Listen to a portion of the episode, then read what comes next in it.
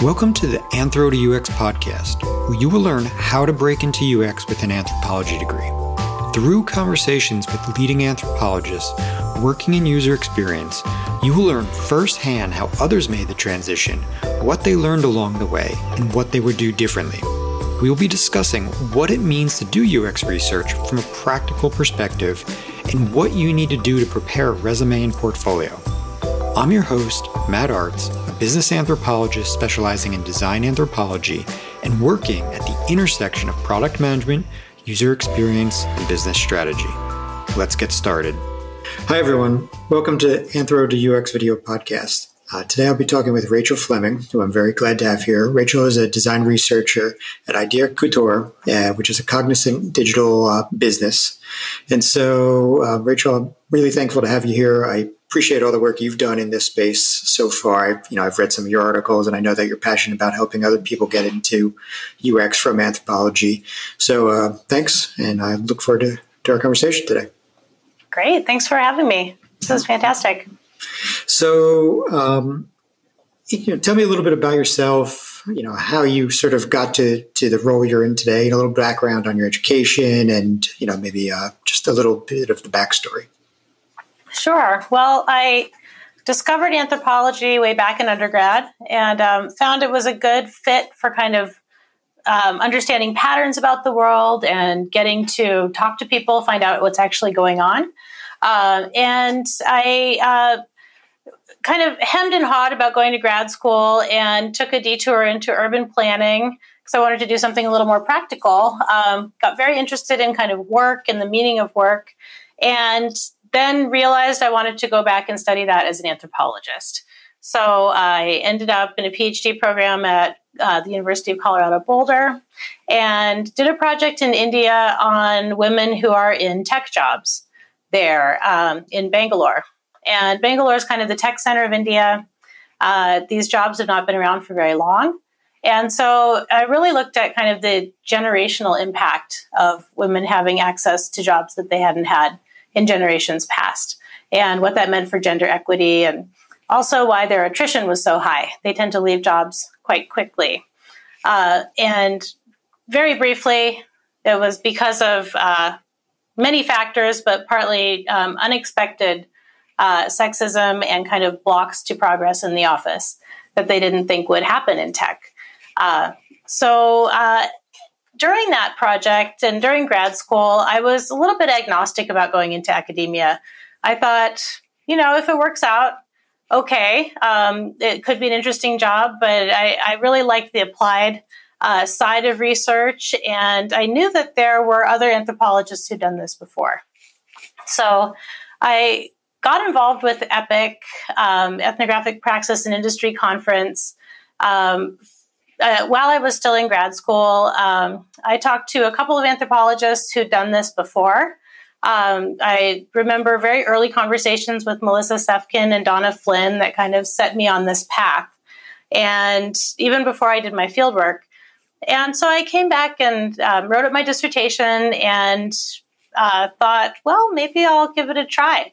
Um, by that time, this was maybe four years ago or so, uh, the business anthropology world had really become uh, UX research or user experience research. And so, you know, anthropologists have been studying organizations and business for a very long time, but it kind of um, uh, become more important in a digital product sense to talk to people who are using products.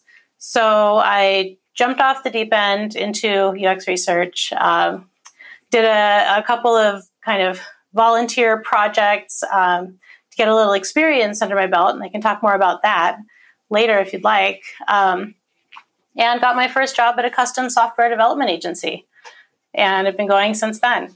Cool. Yeah. So um, you know, talk a little bit more. You know, you mentioned the volunteering project. So one of the things that I, yeah. when people reach out to me, they're always asking is, you know, how do I get to have a portfolio? And um, I oftentimes do suggest, you know, if you can volunteer anywhere for a local nonprofit, whatever it may be, or if you can mm-hmm. find a you know a project even in your own organization, whether that's in school or at your employer, whatever it may be, find a small project and start there to kind of get some wins in, under your belt in a portfolio. So, how did you find these volunteer opportunities, and like what was your pitch to sort of get your foot in the door? Absolutely, yeah. It was. I mean, it, it took a bit of a. It was a bit of a slog at the beginning, and did not include getting much income in the door, but you know, I wasn't making much as a lecturer before that. So, uh, you know, I, w- I was able to float it for a few months. Um, so I, uh, I started out um, taking a course through Design Lab, which is an online kind of uh, program in research and UX research and strategy. And they, um, it's a it's a four to five week course. They set you up with a real mentor who's in UX. They're usually a designer because they don't really have necessarily researchers. Maybe they do now. This was a while ago. Mm-hmm. Uh, and you can do like a little dummy project of your own. So that wasn't really a, a real project, but I had at least a, um, exposure to some of the deliverables that would be expected. You know, I did an empathy map, I did a storyboard, I did um, a small journey map, I did a little bit of uh, usability testing, uh, just some small things, uh, personas, and I um, I, so I had I had some idea of that, and then I started interviewing for jobs, and I I kept getting to kind of the final round, and then not getting the job because I didn't have experience, and I just got frustrated. So um, I went to Boulder Startup Week, which was a great opportunity. You know, when things are in person again, it's a little easier to meet people. There are ways to do it though in a remote world. Um, to reach out to people. And I met two um, female founders of startups who uh, were interesting. And I kind of reached out to them and just said, "Hey, could you use some some work?" Uh, so I did month long projects for each of them, kind of concurrently. Um, spent about four weeks, and it was so much easier to interview after doing those two projects because I had something to talk about. You know, I I um, could actually speak to working in a space. Um, so, you know, one was was kind of they were dependent on the problems that the startups were having. Uh, one was for a study abroad software, and so I talked to students um, at university. I kind of talked to people who are using the software. I talked to people who are using a competitor software, figuring out kind of like where the gaps were. Um, making some recommendations there. Uh, and then uh, I learned kind of the the value of stakeholder interviews during that project because you know half of what you do is research with the people you're doing the project for. Yeah, right. And um, and then I did another one in the healthcare space. Um, it was a, a an app that was intended to make healthcare more equitable and accessible. So did some research with community health clinics and it, it was really helpful. I mean, I, I was very open to whatever they needed me to do, and um, it's been it's been valuable. It was absolutely valuable, and I, you know, there's issues with doing volunteer projects. I think you should get paid for work you do, uh, sure. but when you're just getting started, it's important to just have a little bit of experience. Yeah, yeah, it's it's a tough thing to recommend to anybody that they do free work, um, but yeah. somehow you got to find the work. And you brought up another point in there that is something that comes up with people I talk to a lot, which is you know when it comes to boot camps or in your case, you know like the Design Lab uh, mm-hmm. program, most like you say, are design focused. You know, very few I've come across are research focused. And so I oftentimes caution to people that, you know, if they want to do one, that's great, but just keep in mind that probably most things you're going to do are like producing designed assets and, you know, the research component might be one week or, or whatever. Mm-hmm. And, um, you know, I think that's, it's good to reiterate that just so that people maybe don't possibly spend many thousands of dollars in some cases, you know, if that's not what they're looking for. And it brings up the yeah. distinction between UX research and UX design. And, you know, just it's good to always kind of make that distinction so that I think a lot of anthropologists are interested in the research piece and less in the design. So it's, I think it's just helpful to call that out for anybody listening. So, um, aside from Design Lab, did you do anything else to upscale? You know, obviously there's some tech language, some business language, you know, some some basic mm-hmm. knowledge that's helpful. Did you did you look at any other do you do any other certs online or anything that you know will help you sort of make the transition? Oh, sure, yeah, definitely. And and and the the design lab course, I like that because it wasn't very expensive.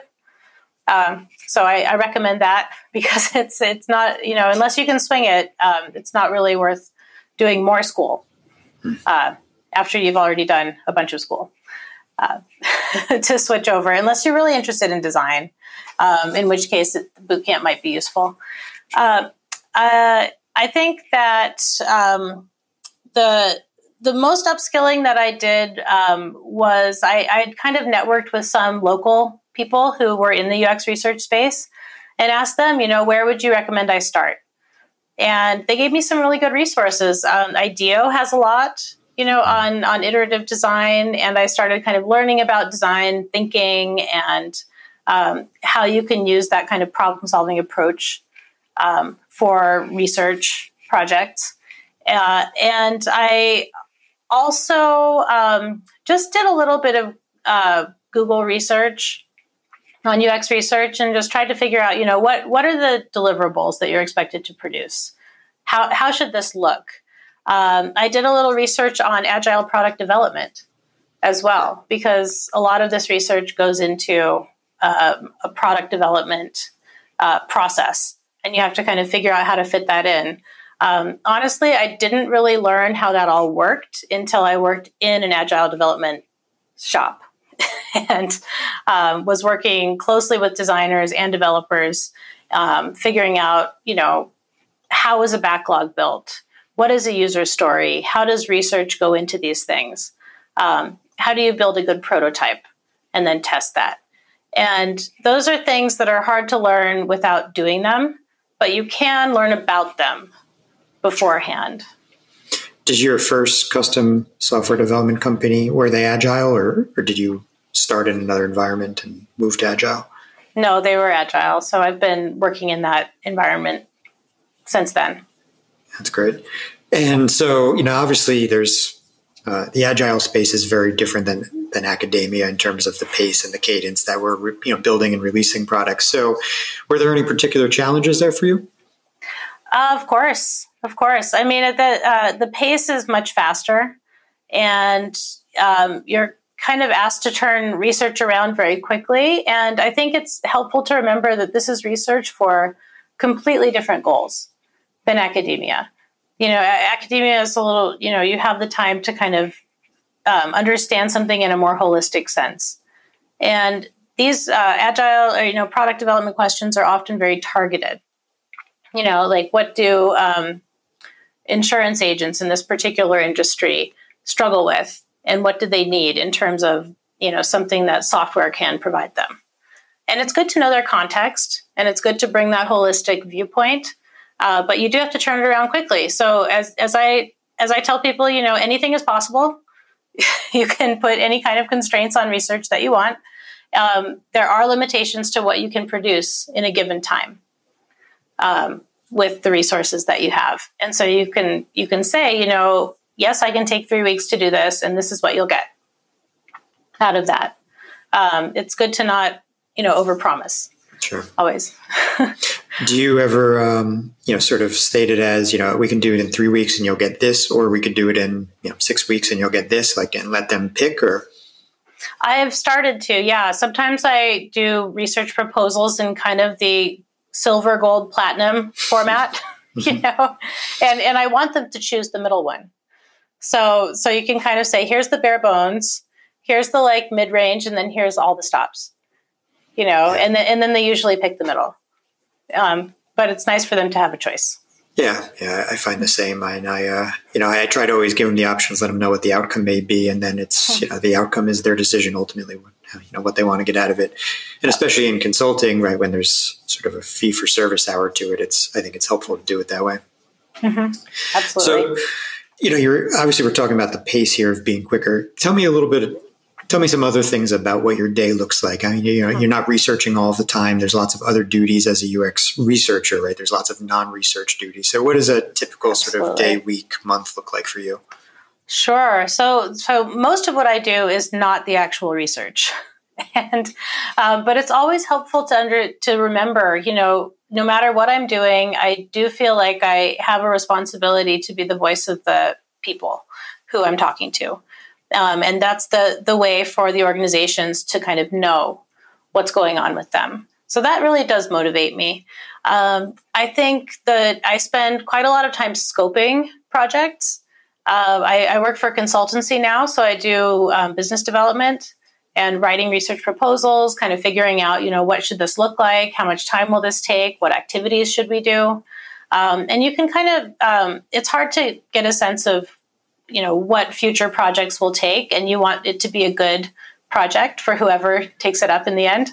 Mm-hmm. So um, it, it's good to kind of learn about scoping and, and what is needed in a project so you can do that. Uh, I also uh, do a lot kind of after the you know research phase is finished you know synthesizing data analyzing getting insights and then using that to um, help the stakeholder team and we do a lot of workshops with stakeholders uh, we do a lot of kind of interactive um, uh, meetings not just just readouts mm-hmm. you know of what we found um, so it's really uh, using that research data to make decisions and um, build, you know, what what the product's going to look like. And so, you know, in terms of the interactive presentations, do you find that that is helpful? You know, does that lend itself to people sort of uh, really, you know, embody like uh, really taking on the findings and and mm-hmm. and helping uh, you more or less sell it?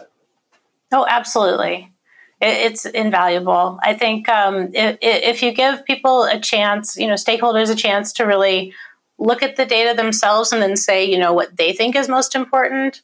They vote on things. They move stickies around. We're doing all remote workshops now, so we use Miro a lot, mm-hmm. um, and, and, they really get into it. Um, they get invested in it, and they have good discussions. And they, you know, that's where a lot of the work gets done. I think is is having them interact with the data.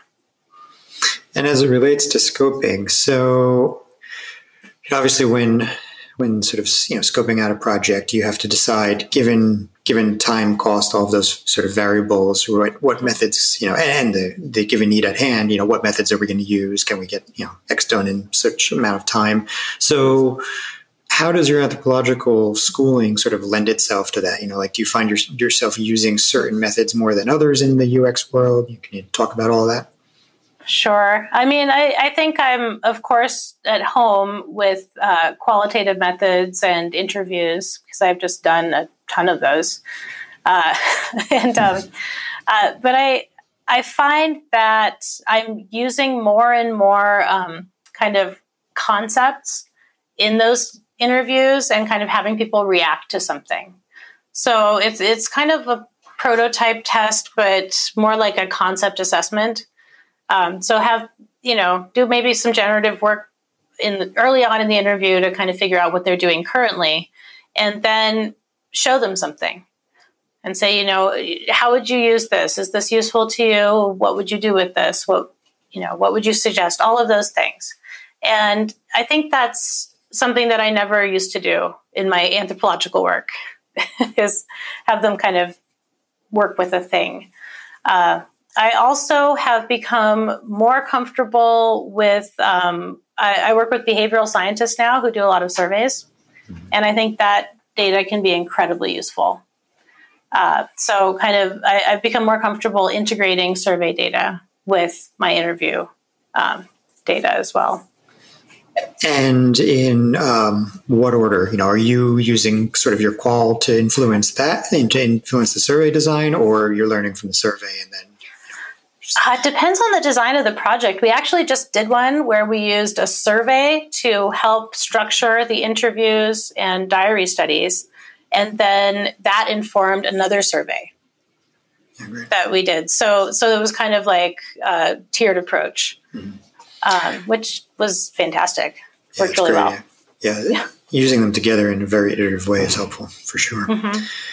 So, you wrote an article in the American Ethnologist that's you know a really great article that I think all the listeners should check out. You know, if they sort of Google your name in American Ethnologist, they'll find it. But it's and we'll put it in the show notes. But in there, you speak of anthropological thinking. You know, and it's um, yeah, obviously there are certain things that we learn in an academic program that you know I think we would agree lend itself to that. But you know that, that was a really nice piece of that article. So would you mind elaborating on that and, and sharing you know, with the listeners what you know how you view anthropological thinking? Sure, sure. I think um, it, it, it has to do with kind of an iterative thinking in scale. So we're we're very used to kind of looking at the details of things and then pulling back to abstraction. And we have to do that over and over in doing field work and then figuring out, you know, what does it mean? Um, and we do that also in the reading that we do um, in an anthropological program. You know, you have to read something and then you have to think about it abstractly. And it, it just, um, it's a skill that I think we become used to. And that's very helpful because often in UX research, you kind of lose sight of what the woods are like because you're in the trees so much. And and it's really our job, I think, to get that detail and then be able to put it into a context and say, you know, why does this matter? What is the value of this? What is the larger question we're asking? Are we even asking the right questions? And I think anthropologists are skeptics, and we're good at that. We're good at saying, you know, you're making a lot of assumptions here um, let's go see if those assumptions check out before we go and do this whole big project. Um, and, and, so I think that helps the UX research process because it's really about making good decisions and figuring out how to spend valuable dollars um, in developing a product. It takes a lot to develop a product, and it's a big pain if you have to rework something sure. or if you develop something that isn't use it uh, useful and people don't like it. and people or people can't figure out how to use it. So um, I think we're we're also um, very good at kind of listening, and this helps us within organizations and in our jobs is kind of listening to people who might use products. Uh, but especially within organizations, we can be um, really good mediators and kind of like negotiate between you know the design team and the product strategy team and the developers or the tech leads or the architects and kind of get everybody onto the same page about why are we doing this thing and what do we need to keep sight of. Um, and that's that's also a valuable skill. Um, I, I also think we're very open to kind of ambiguity. A lot of UX research and product development is very ambiguous. You don't know what's going to happen. you don't know what the right answer is. And so I think anthropologists kind of sit well in that space mm-hmm. um, because we're often asking these big questions that don't have real answers, not definitive answers. You know, we're we're looking at things that are fundamentally, you know, they're pretty subjective. They they have to do with meaning. Um, they have to do with value and those are hard things to define. So we're we're good at negotiating those waters that can be a little difficult. Yeah, so they're hard to define, but they are also um, sometimes hard to convince people of. I find, you know, in, oh, in sure. the end, and so you know that gets to sort of a topic that I, I ask a lot of people who work in the space, and I'm always interested in you know how are different practitioners essentially systematizing or maybe not systematizing you know in any formal way but how you know in it how are you what are you doing to preserve your findings for organizational memory because i've hmm. I, have seen uh, you know i've done myself research where you know there's this finding we it's very applicable in the short term but you know you're a year on and people are seeming to forget you know the the previous finding and how that relates to the product strategy and um, sure. so, do you do anything personally or organizationally, if you can speak about it, that you know tries to systematize those findings or tries to hmm. preserve them and make or make them searchable? Anything in that space?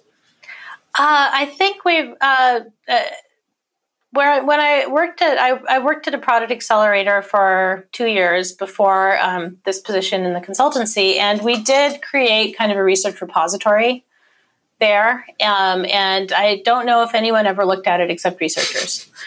but it was useful for researchers.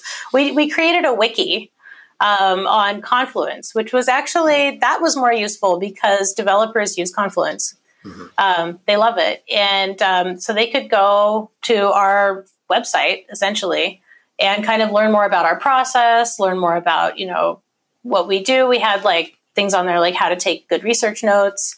Um, uh, you know what we found in certain projects. We did research snapshots where we kind of summed up, you know, how a project went. We did some lunch and learn presentations, um, talking about, you know, how we'd made impact with different projects. So I think, you know, reaching the audience where they are is important. Uh, in terms of research repository, I have not seen something that works terribly well yet, um, although I know a lot of places are trying. I think for me, the thing that stays um, in an organization, and this is true of where I am now, is kind of the process. You know, like figuring out, you know, how do you do a project? And we've created kind of an um, uh, an insights uh, playbook to uh, walk people through. You know, what is um, how do you uh, start a project? How do you scope it? What do you think about? Um, what's the timeline? What are your deliverables like? Um, how do you create them? What's the format? And you know, it's it's not set in stone. There are a lot of different options of how to do mm-hmm. it. But I think those are probably the most valuable assets that an organization can work on um, to preserve kind of at least the way they approach research. So, you know, one thing that comes to mind when you say all that is there's really a lot of project management sort of activities in there, if you will, yeah. which I don't think a lot of, say, students or even early career, early to mid career anthropologists who might not be in tech are anticipating. Mm-hmm. Um, you, know, you know, as you come into tech, I think we we have to take on a lot of that, and it moves pretty quick. Um, and so, you know, I know we already kind of talked about some upskilling, but is there anything that you did particularly around like project management, um, or was it just sort of self study? You know, I, I, wish I'd done more of that. That would have been super helpful.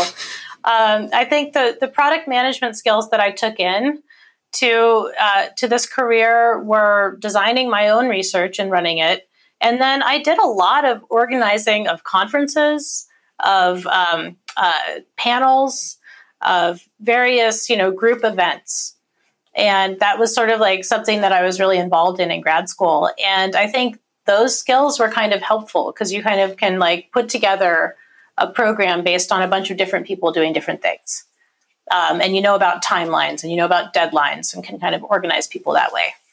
Uh, so I think it would be incredibly helpful to take product management uh, classes or do something a little more formal. I know there's a lot of certifications on the web. There are things you can um, kind of courses you can go through to learn about it. Um, and I I don't know if it needs to be specific to tech or not. I think that would be useful. Um, learning about you know agile project or uh, agile product management mm-hmm. would definitely be useful.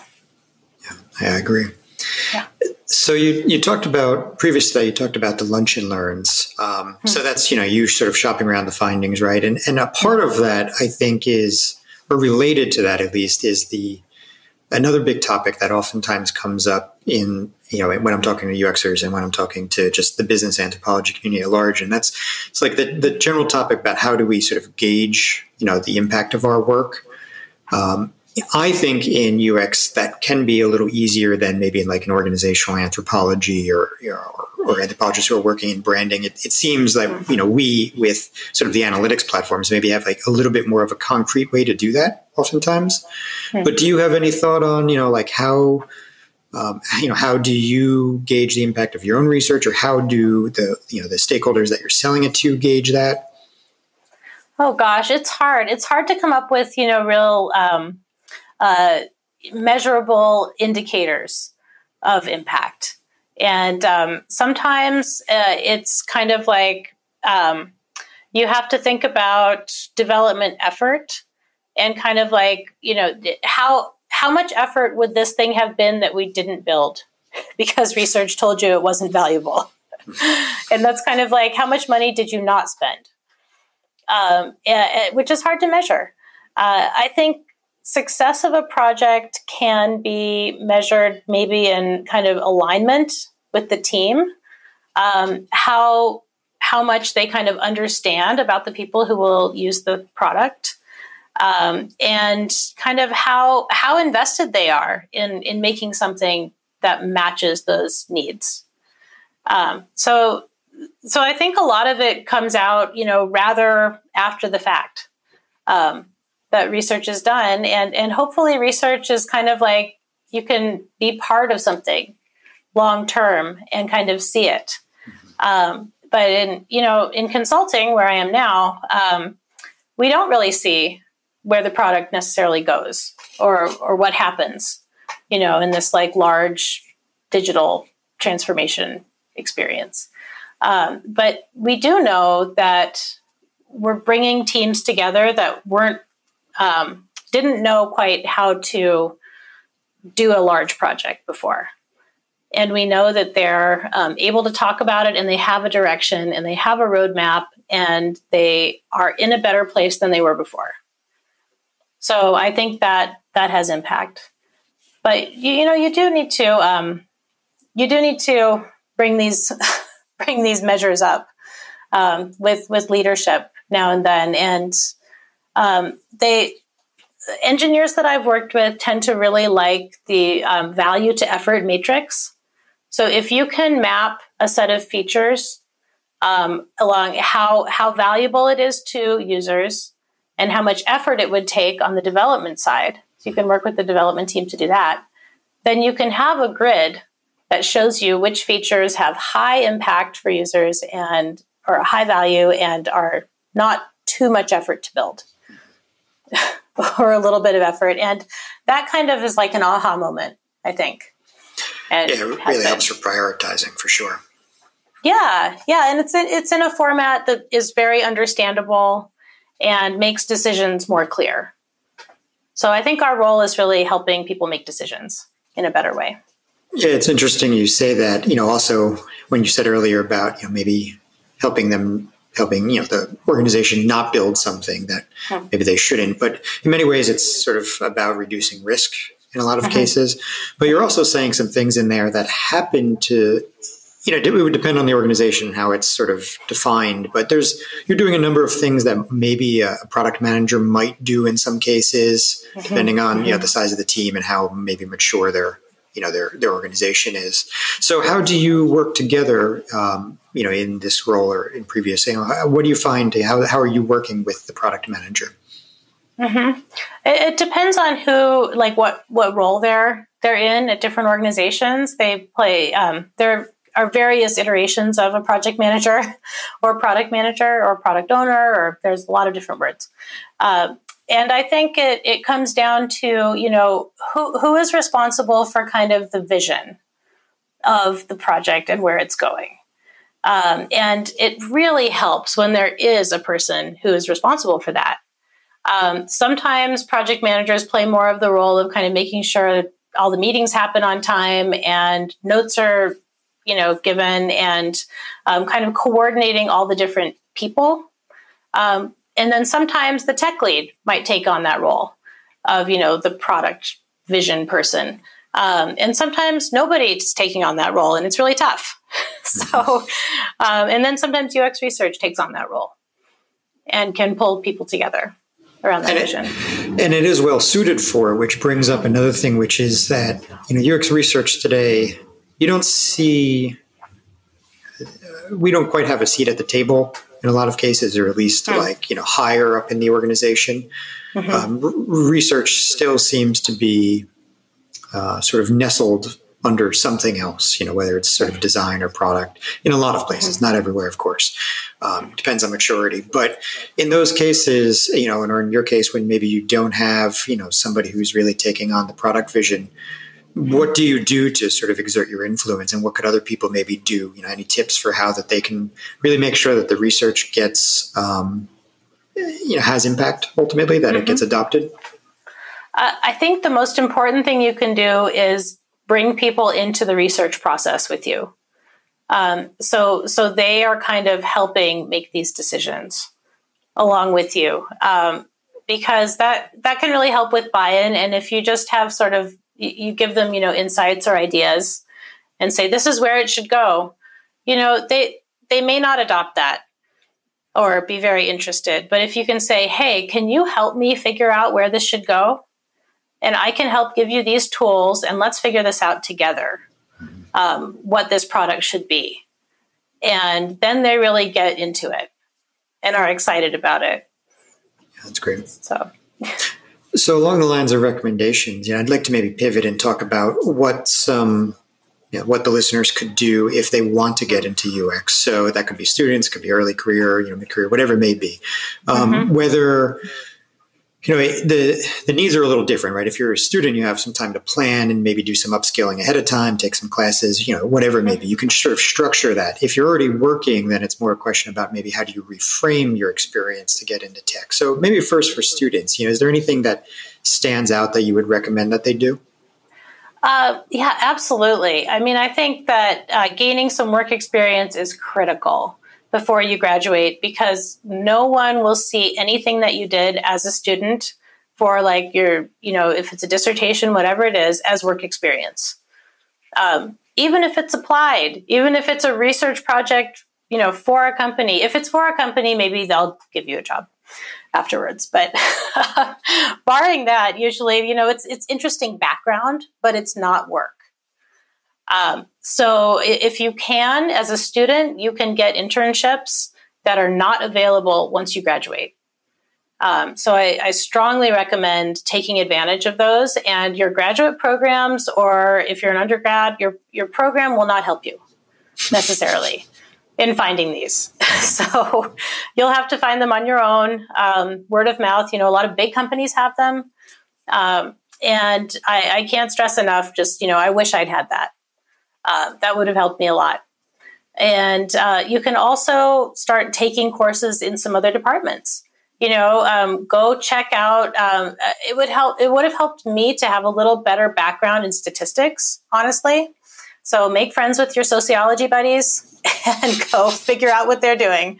Because uh, it's really helpful to kind of at least know what the quantitative side looks like so that you can do that if you if you need to pull on that tool later you can do that um, there are some programs uh, in in computer science that are focused on kind of product and agile product and management um, business school might have something related to like you know strategy um, could be really useful uh, so, so I recommend you know get out of your bubble and go see what else is on campus. Um, design, of course, the design program might be um, a great place to start to Agreed. find something that would help.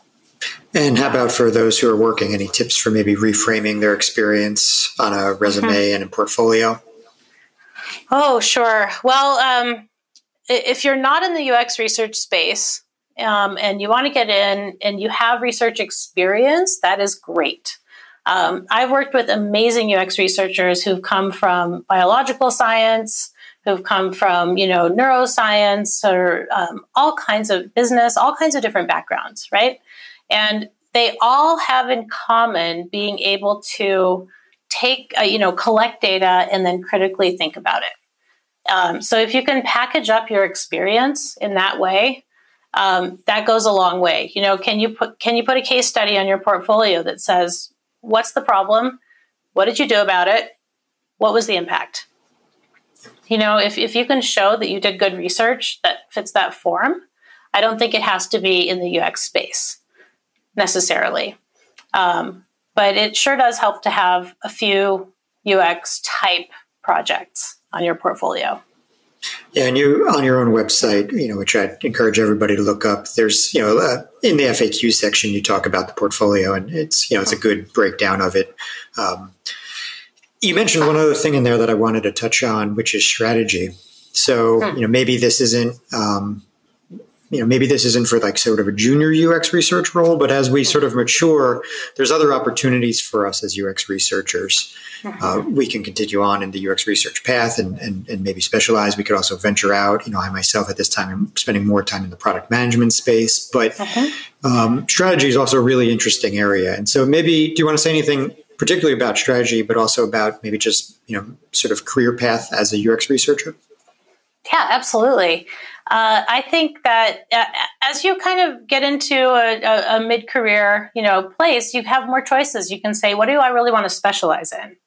now and, um, and and there are quite a few more roles coming up that have strategist in the title or people are becoming kind of ux research strategists or lead strategists and i think this this has to do with kind of um, uh, you, you know basically strategy is choice making how do you make a choice? How do you decide how to spend resources?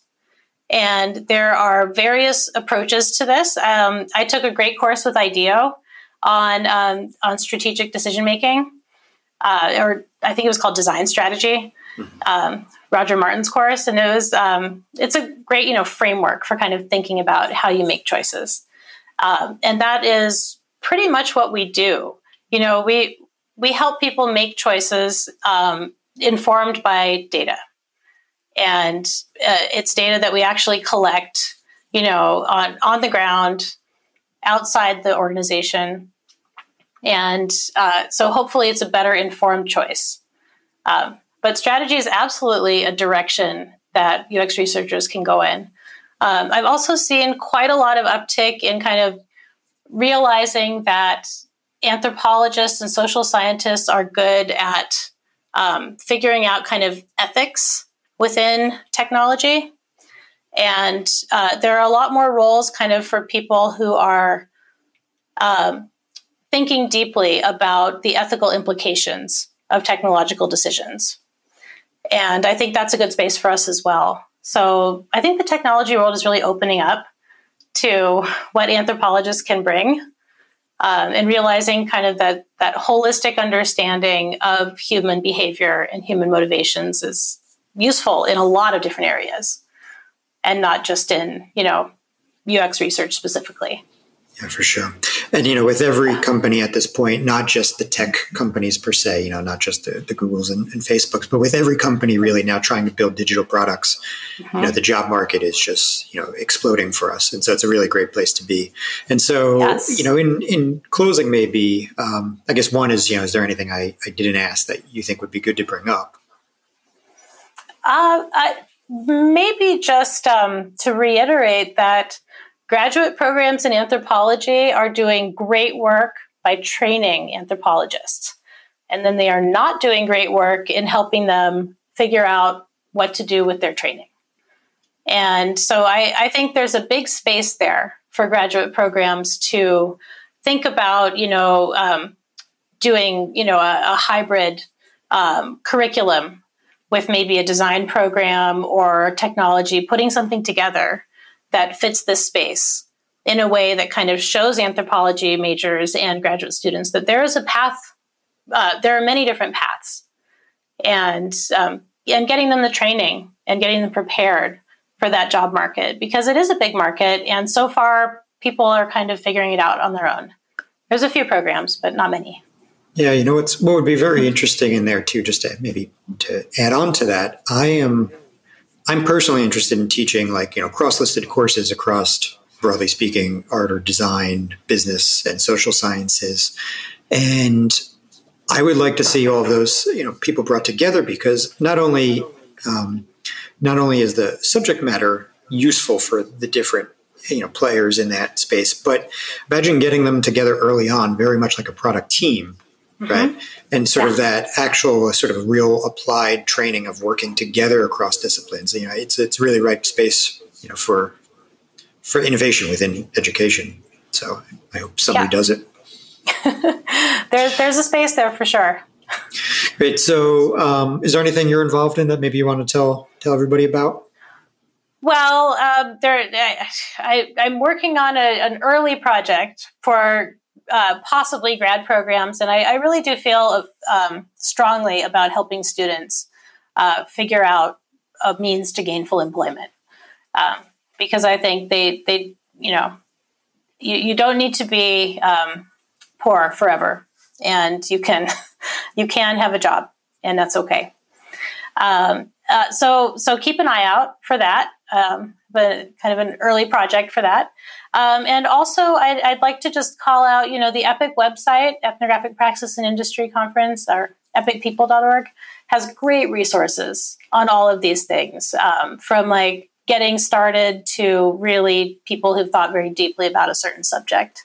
Um, and then um, the Napa Design by Anthropologists blog has fantastic resources for um, people starting out in the space.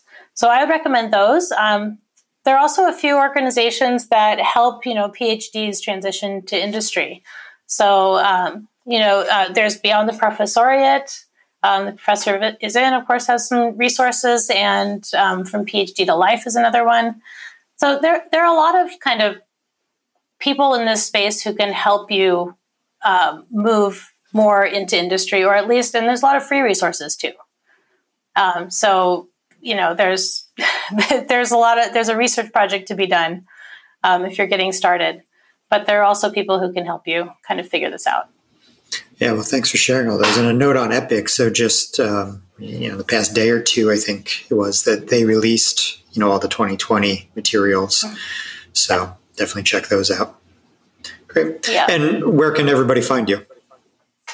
Uh, well, my website is uh, rachelfleming.net and I have links to things that I've written and um, uh, a big long FAQs page about UX research because I thought I should just instead of repeating myself all the time, just put it on the web. and it's a great piece, it. and that, and along with you know the American Ethnologist article, definitely uh, one of the reasons I reached out to you first. I really thank you for you know coming on, being the first guest. You're a great first guest for this. I know you're passionate about the same thing. So, Rachel, thanks very much.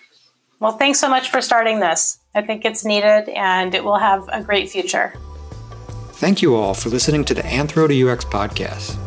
To learn everything you need to break into UX, visit anthro2ux.com. There you will find all the podcast episodes and career coaching resources. Please like, share, and subscribe. See you next time.